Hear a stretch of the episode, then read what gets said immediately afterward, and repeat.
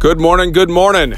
Welcome to the Blind Side Podcast. I'm your host, David Beamer, coming to you from Louisville, Kentucky on July 16th, a sunny but muggy Tuesday morning, 77 degrees here in Louisville, Kentucky.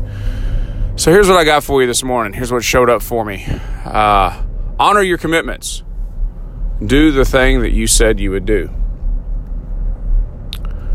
So for me, how this showed up was I made a commitment to get up at a certain time every morning. And this morning, I did not do that. I do most mornings, but that's not important. What's important is what I do today. That's the only thing that's important because that's all we've got. That's all we're given if we're lucky enough to get another day. And so this morning, I did not get up when I committed to get up.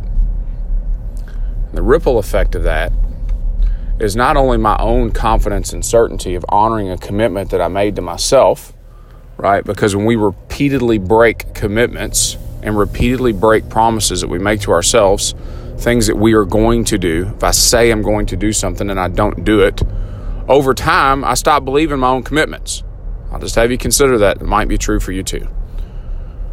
I know that it's true for me. When I find myself in a place where I don't have a lot of confidence or I don't have a lot of certainty, when I look back at my habits and my patterns, what I actually realize is that I'm not doing the things that I said I would do. And so I stop believing myself.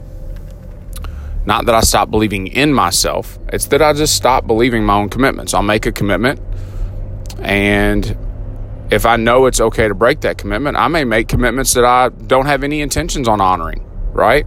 And that is a bad pattern to get into.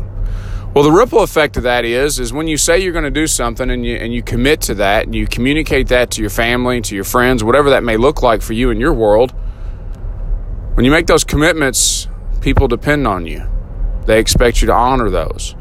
They might even make their own plans based on the fact that you made a commitment and that you said that you would do something, whether it's as simple as waking up at a certain time in the morning, not doing so, and allowing everyone to oversleep and run late.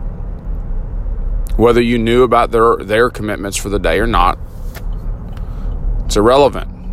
The only thing that's relevant is whether or not you honor your own commitment. My grandfather once told me that the only thing that a man truly has, and I, this is true for women as well, I don't mean that in gender specificity, the only thing that a person has is their word. Everything else can be taken away from you, but the one thing that you have is your word. Do you keep it to yourself? This morning I didn't honor my own word. But I can make a change.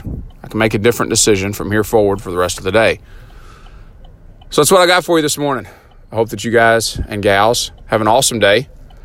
Be safe on the roads, and we'll talk soon.